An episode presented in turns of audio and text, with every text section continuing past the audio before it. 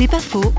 Atteint d'une maladie auto-immune, la dermatomyosite, le journaliste Samuel Prevot attend la guérison divine que Dieu est capable de ressusciter les morts. Donc pour lui, dermatomyosite, j'allais dire, c'est pas grand chose.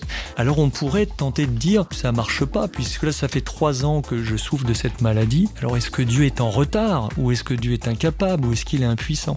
Je me suis mis à remarquer quelque chose qui pour moi est très important dans les évangiles, c'est truffé de guérisons. Mais on a tendance à imaginer que les guérisons sont tout le temps automatiques. Même s'il n'y avait pas de guérison totale à la clé, c'est pas grave. Enfin, j'ai le droit de le dire puisque c'est moi qui suis malade.